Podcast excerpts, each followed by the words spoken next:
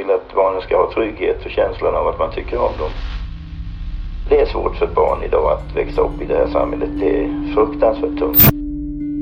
På Eolshäll fanns pojkarna utanför samhället. Pojkar i stort behov av hjälp. Göte Olssons metoder är inte som de traditionella. Han går sina egna vägar och sätter bestämda gränser för de ungdomar som kommer till honom. Ofta som ett sista alternativ istället för fängelse. Du lyssnar på Spotlight-serie, Pojkarna på Eolshäll. Jag heter Evelyn Jones och det här är historien om ett fosterhem och pojkarna som levde där. Man hör ju på ungarna när man pratar med dem att de tycker hemskt mycket om dig och tvärtom att du gillar dem. Hur, hur är det som ni visar varandra det här att ni faktiskt gillar varandra hemskt mycket? Ja, det, det är 15-16-åringar som kommer och kramas när man läser. En serie i tre delar av den granskande reportern Björn af Kleen. Det här är del två. Parallella universum. Sätta gränser och visa kärlek. Man måste tycka om dem. Alltså, tycker man inte om dem. Jag brukar säga så här, sociala som ringer mig och min kille. Att definitivt vill jag inte ha honom om inte vi når varandra inom en vecka. Då skickar vi tillbaka honom. Man skulle städa kåken varje fredag och diska upp all disken från hela veckan på fredagen. Och I det här gamla huset innan det kom diskmaskin. Då fick man stå och diska för hand. Morgan Hult är 14 år när han kommer till Eolshäll. Varje fredag skulle långa korridoren på övervåningen städas. Den skulle mm, moppas av och torkas. Eh, Toaletterna skulle vara rena. Eh, Disken i köket skulle vara rent. Annars fick vi inte veckopeng. När Morgan kommer dit bor det 17 pojkar där, minns han det som. Med grabbarna som bodde där hade jag skitkul. Det var, det var roliga grejer vi gjorde. Vi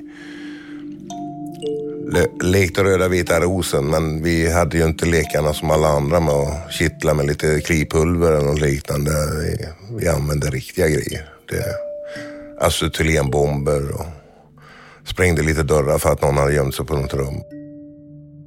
Många av er som hamnade där hade ju druckit och vissa hade knarkat. Slutade ni med det på Eolshäll? Nej, det gjorde vi inte. Det gjorde vi inte. Det, där floriserade det både droger och när vi åkte på, till Danmark till exempel. Det, det, det var ju, alla killarna försvann ju direkt till Christiania. Vissa följde med Göte bort till eh, Istergärde. På Istergärde stod de prostituerade. Vad gjorde Göte på Istergärde?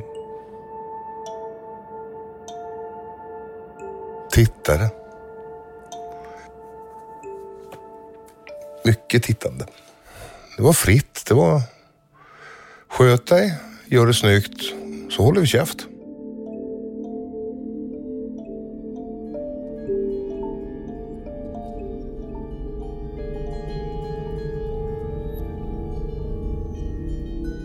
Mannen som driver verksamheten på Eolshäll heter Göte Olsson och han är inte vem som helst.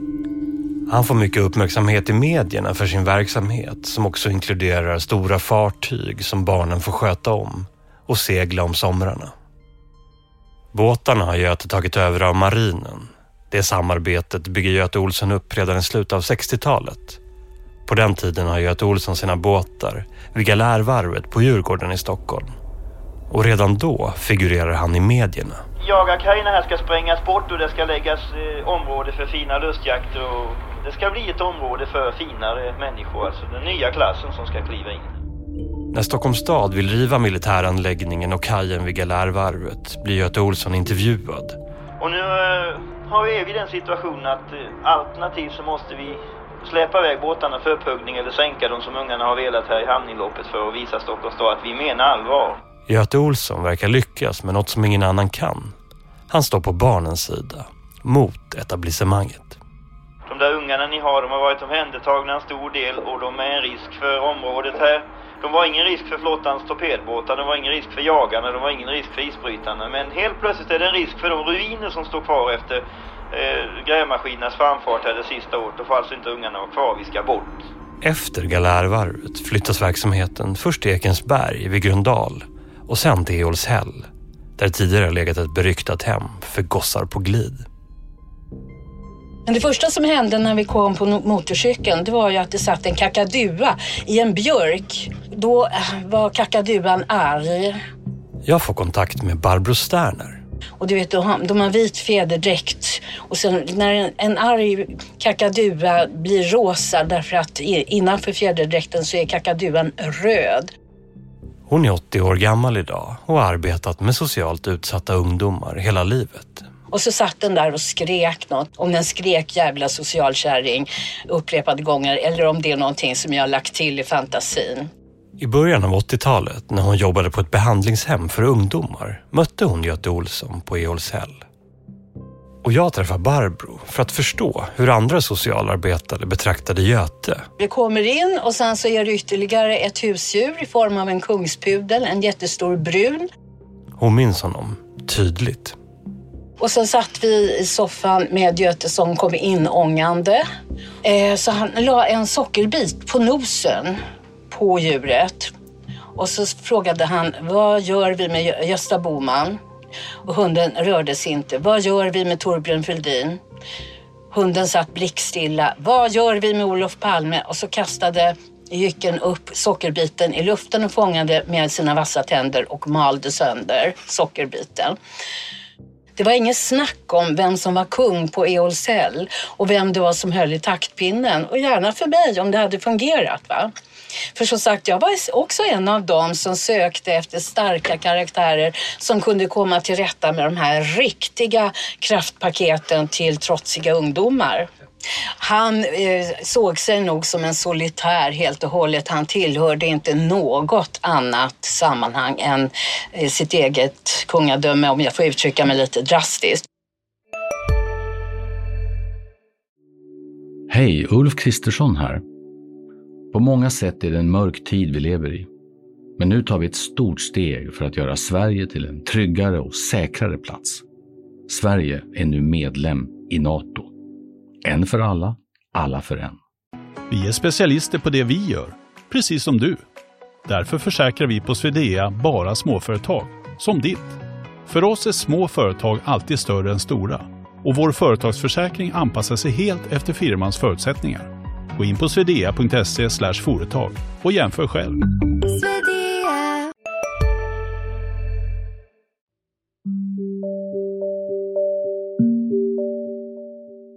Men Göte Olsson är inte ensam på Eolshäll. Även om det kan verka så i alla artiklar och tv-inslag. Göte Olssons verksamhet är i själva verket uppbyggd kring viktiga samarbeten. Inte bara med marinen. Även Röda Korset kommer under hela 80-talet att stötta verksamheten och aktiviteterna runt omkring som Göte Olsson också ordnar. Disco, ridläger, kollo på sommaren. Tillsammans med Göte Olsson bildar Röda Korset en förening. Röda Korset tillsätter också en administratör som betalar räkningar. Administratören står även som kontaktperson i Morgan Hults personakt från Bjuvs kommun. Röda Korset hjälper också till att finansiera en buss Göte plockar upp nedgångna ungdomar utanför tunnelbanestationer med Stockholmspolisens goda minne. Och så är Götes egen syster på fosterhemmet som husfru. Hon skymtar förbi i nyhetsreportagen från Eolshäll. Det handlar om Göte Olsson och hans ungar. Göte ställer alla teser på huvudet, är emot alla vedertagna begrepp och går ständigt mot strömmen. Rapport har besökt Göte och hans ungar. Målet är att barnen ska ut i samhället igen utan att återfalla i missbruk eller kriminalitet.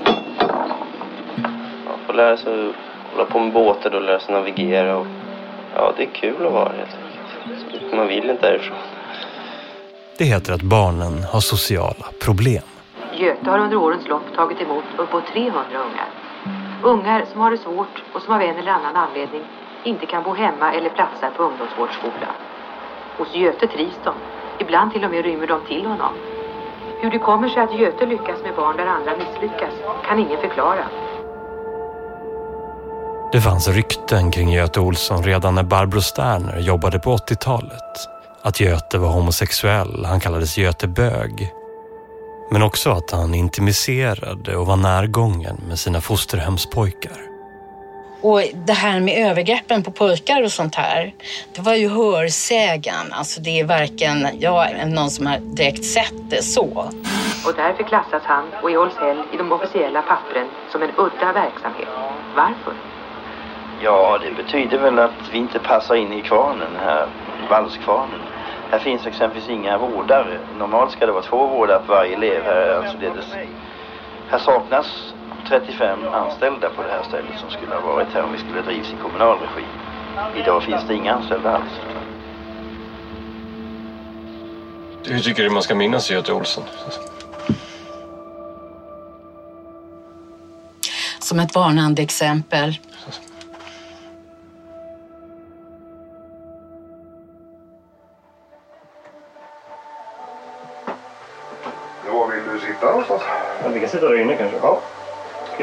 Dig allting då. Jag och Morgan Hult sitter framför min dator. Jag har med mig arkivklippen från Sveriges Television.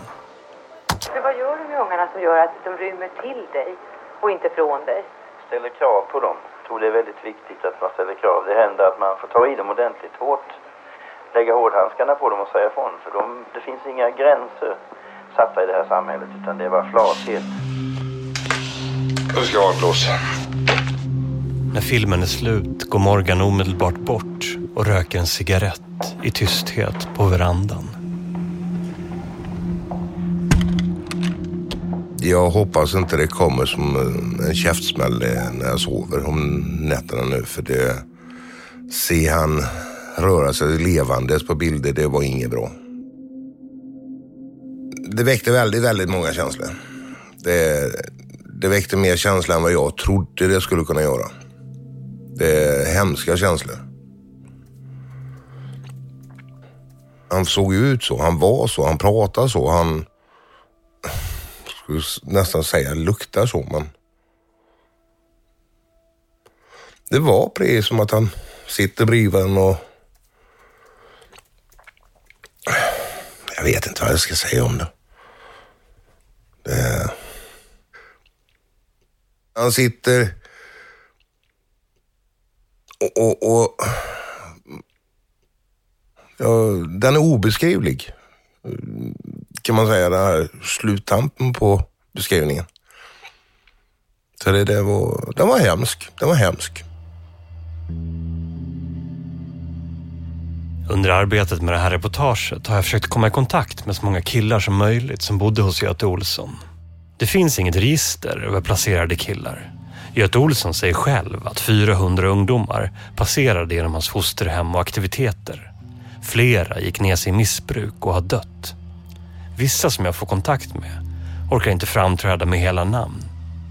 Men jag får dokument och myndighetshandlingar som ger insyn i deras tid hos Göte Olsson. Så han var ju en, för, han var ju en förebild, så sett. På en jävla konstig måte. Han var inte klen och, och vek som min farsa, om man nu säger så. En av de som vill berätta, det är Leif. Han bor numera i Norge, på ön Hitra utanför Trondheim. Jag reser dit en vinterdag. Han är dömd för att ha sålt amfetamin, men är nu rehabiliterad och lever med sin hustru Linn i en liten brun stuga vid en havsvik. Han, han, han, var ju, han, han var ju smart. Han hade ju talets gåva. Han hade ju, jag kunde ju verkligen formulera sig vok vokabulärt. Leif bor inte på Hjulshäll som de andra barnen. Men han söker sig dit för att hans mamma är borta i veckorna. Och till slut får han ett eget rum hos Göte. Han var ju bara... Wow, vilken, vilken fyr, om man säger så. Och han, var, han var ju bara...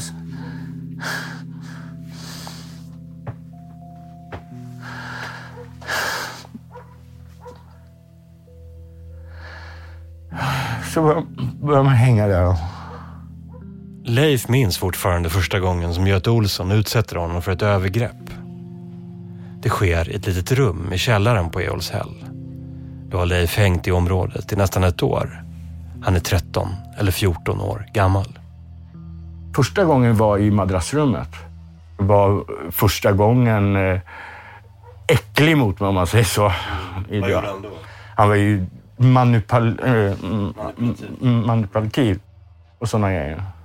Jag var ju så här, men, men, men, så här, men, ja, men då brukar inte du smeka dig själv då? Liksom. Det var egentligen så det började egentligen. Liksom, så han, han var ju liksom så här, vadå smek? Har, har, har du inte börjat smeka dig själv? Ja, men inte skönt. Pirrar inte lite gott när du...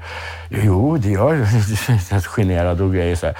Ja, men, ja, men är det inte skönt om jag gör så här på dig? Ja, sådana där grejer. Sånt. Nej.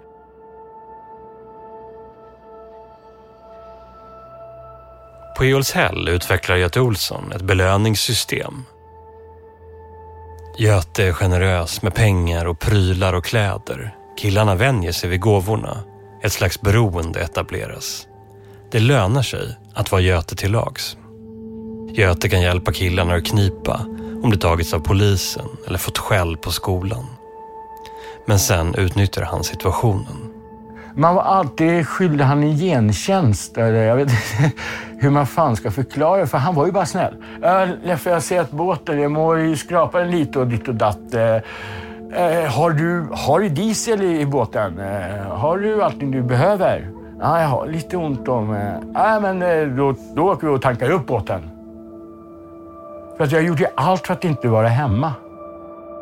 Intervjuerna med pojkarna på Eolshäll har gjorts oberoende av varandra och styrks av vittnesmål, domstolshandlingar och anteckningar från socialtjänster. I en notering från Länsstyrelsen anmärker en chef från Maria Ungdom att Göte Olsson har etablerat ett gunstlingssystem på Eolshäll. Är... En tacksamhetsskuld växer gentemot Göte. Alltså, det var ju nästan så att man nästan fötte att äh, här ska inte peta lite på mig. men, ja, men alltså, jag vet att det låter tejt när jag säger det. Men det var ju nästan så. Du, du vante dig med de där pengarna. För han var ju om, omvänd psykologi. Han, han var bara grej som brukade emot mig. Om man får säga på den måten. Ja. Så jag var lite fört bakom lyset och sen kände jag liksom att jag var faktiskt skyldig. Sen, sen, sen var ju då incidenter då, att vi var i madrassrummet eller, eller när vi var på bussen. Han liksom bara ville krama så han ville bara att jag, att jag skulle ta ja, sådana där grejer. Liksom. Eller att han, att han skulle krama mig med sin runka eller att han fick ta på mig. Han försökte få mig att suga och sådana grejer, men det... Grejer, men då fick jag ligga på hans mage istället. Så, här, så låg han så här liksom, när jag var liten och när jag var ute övningskörd och sånt där. Och det, det, var ju det att jag, jag, jag sökte ju när. Jag sökte... Eh, vad heter det? Eh, jag sökte... Vad fan heter ordet? In, inte bekräftelse. Någon som brydde sig, någon som verkligen lyssnade på. För, för det gjorde han. Han har ju fan varit bättre än alla psykologer jag har mött, om man säger så. För han var aldrig dömande. Men, men sen med tiden så vart det så här att man inte kunde ställa klockan efter det. Men du Leffe förresten, den där äh, saken. Jag har den här, vill du komma och kolla här på den här? Och då såg man egentligen på alla andra. Okej, okay. nu vet vi vad som sker. Och det liksom, jag kan inte säga antal gånger, men det var många gånger. Var det 20 eller? Det var mer än det. 50? Ja, med, med så här smeka sig själv och få ut, utlösningar. Ja. En gång berättar Leif för sin mamma om Göte Olssons övergrepp. Jag sa inte i detaljer, men jag sa att, att, att Göte tar på mig och prylar och jag tycker det är lite o, o, obehagligt. Då var min mamma så att, ja men han är ju bara snäll och trevlig och om, om du nu ska anklaga honom, klarar du att stå igenom det här nu? Han är ju faktiskt en väldigt etablerad man och har allt det där och prylar. Klarar du det här med ditt psyke eller ditt och datt eller något sånt där? Ah, någonting. Så att det vart det såhär, nej, nej, okej då. Då vart det ju undermedvetet accepterat för henne i mitt huvud. Sista gången som Leif blir utsatt för ett sexuellt övergrepp av Göte Olsson är han på väg därifrån till en egen lägenhet i Högdalen i södra Stockholm. Han får låna Götes pickup för flytten som han kraschar. Och då kör, kör, körde jag på, på fyllan. Ja, det smashade hela, hela grejen. Så kom, kom en väktare idag. Jag sitter i bilen. Liksom, det var bara söppel i bilen. Vi var bara hällde att vi Klara som vi gjorde. Så det bara slog sprickor, det bara slog gnistor under hela bilen. Jag trodde fan, nu står en eld. Och jag bara shit. När han vaknar nästa morgon minns han inte riktigt vad som hänt. Fan, pickisen. Jag kommer inte ihåg. Men Göte skyddar honom från polisen genom att ge honom ett falskt alibi. Och återigen blir Leif skyldig Göte Olsson en tjänst. Då säger han, jag kom hit och prata med dig in i rummet där. Liksom. Skit, oh shit liksom. Du vet att du kan förlora körkort nu. Du vet om att du kan... Uh. Och jag är ju livrädd. Fått jobba jobb och grejer och prylar liksom. Och, ja, sant. Och då, då, då var det då... Det var då en sista gången då som han, vi gjorde någonting kon konkret sådär. Det var, var då att då var jag tvungen att stå över honom och, och, och onanera och, och spruta på honom när det gick, va? Eller när det gick för mig. Mm. Så att han kunde runka samtidigt.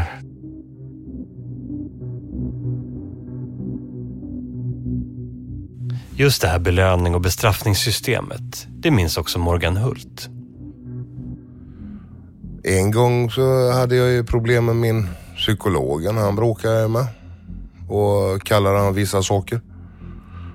Jag kan inte säga jättesnälla saker men jag var inte så gammal. Jag var tuff och tyken. Och... Jag uppkäftig helt enkelt och jag talade om för honom och sen så stack jag därifrån och sen så ringer psykologen ner till Göte och då tog det hus i helvete där. Då var det ju upp på skolan och rädda mig och prata mot psykologen och det var det ena med det andra. Men så, det drabbade ju mig på natten sen. Vad var det du hade kallat psykologen? Bondläpp eller något liknande. Det var väl kanske inte så allvarligt. Det, det var ju inte så att de... Så, så hade, man hade inte höjt på ögonbrynen idag, men på 80-talet gjorde man det.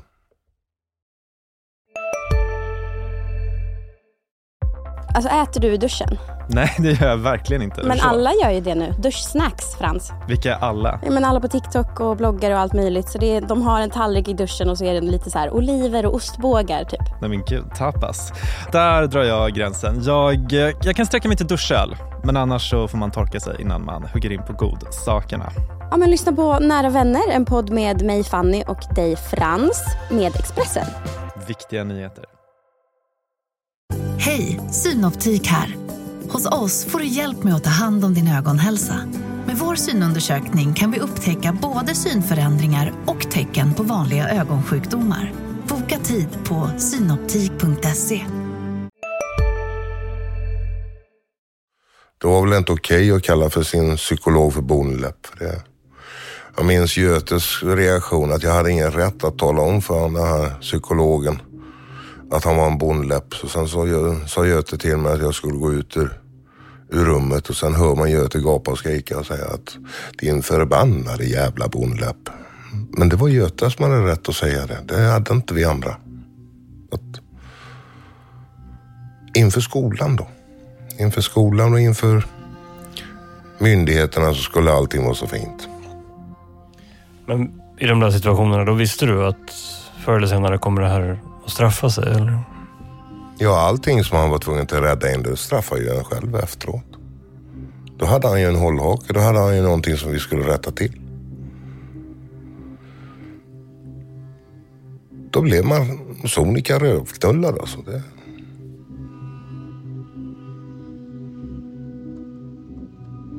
Det, det var så han ville ha det. Och det var så han... Hjälper jag dig, hjälper, hjälper du mig? Det... Det var så det var.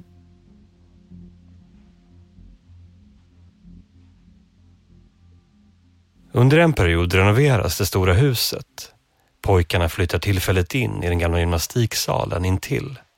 Då sker övergreppen där istället. När han räddade en där på den, det året eller den tiden vi bodde i gymnastiksalen då vaknar vaknade man ju i källaren och, och groggy och, och översatt då, va? påsatt. Och, och det, man visste ju om det alltså när man vaknade så att eh, det har hänt igen. Hur visste du om det?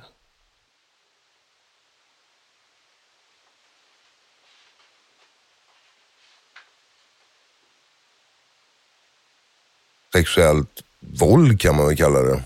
När man blir våldtagen. Jag har ju ont dagen efter kan jag säga. Det blöder, det... Man blöder i röven. Det, det, det är ju inte gjort mjukt om man säger så. Han hade ingen liten dase. Han hade ett bra paket. Va?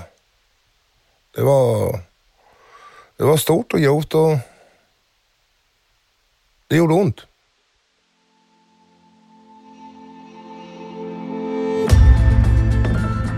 I nästa avsnitt av Spotlight-serie. Det här är Björn Afklén på Dagens Nyheter. Jag har en fråga om en person som eh, heter Göte Olsson. Det ska visa sig att Göte Olsson inte ens borde fått bedriva sin verksamhet på Jarlshäll från början. Men han, han hette ju tydligen Gottfrid egentligen. Visste ni det? Nej. Han hette Gott, Simon Gottfrid Olsson. Och att övergreppen skulle kunnat upptäckts för länge sedan. Herregud. Vilken story. Göte Olsson är idag avliden och kan därför inte svara på frågor om de sexuella övergreppen. Stockholms stad har inte velat ställa upp på någon intervju. Du har lyssnat på del två av Spotlight-serie Pojkarna på Eholshäll av den granskande reportern Björn Afklén. Har du tips till Dagens Nyheter kan du lämna det säkert på dngranskar.dn.se. Mikael Delin är redaktör. Producent är Martin Jonsson och exekutiv producent är David Mer. Slutmix Gustav Sondén. Vinjetten är komponerad av Patricio Samuelsson. Poddserien har gjorts i samarbete med Third Ear Studio. Arkivklippen kommer från SVT Rapport, Aktuellt, Sveriges Radios program Familjeliv och Röda Korset och föreningen Mys arkiv. Jag heter Evelyn Jones. Ansvarig utgivare för Dagens Nyheter är Peter Wolodarski.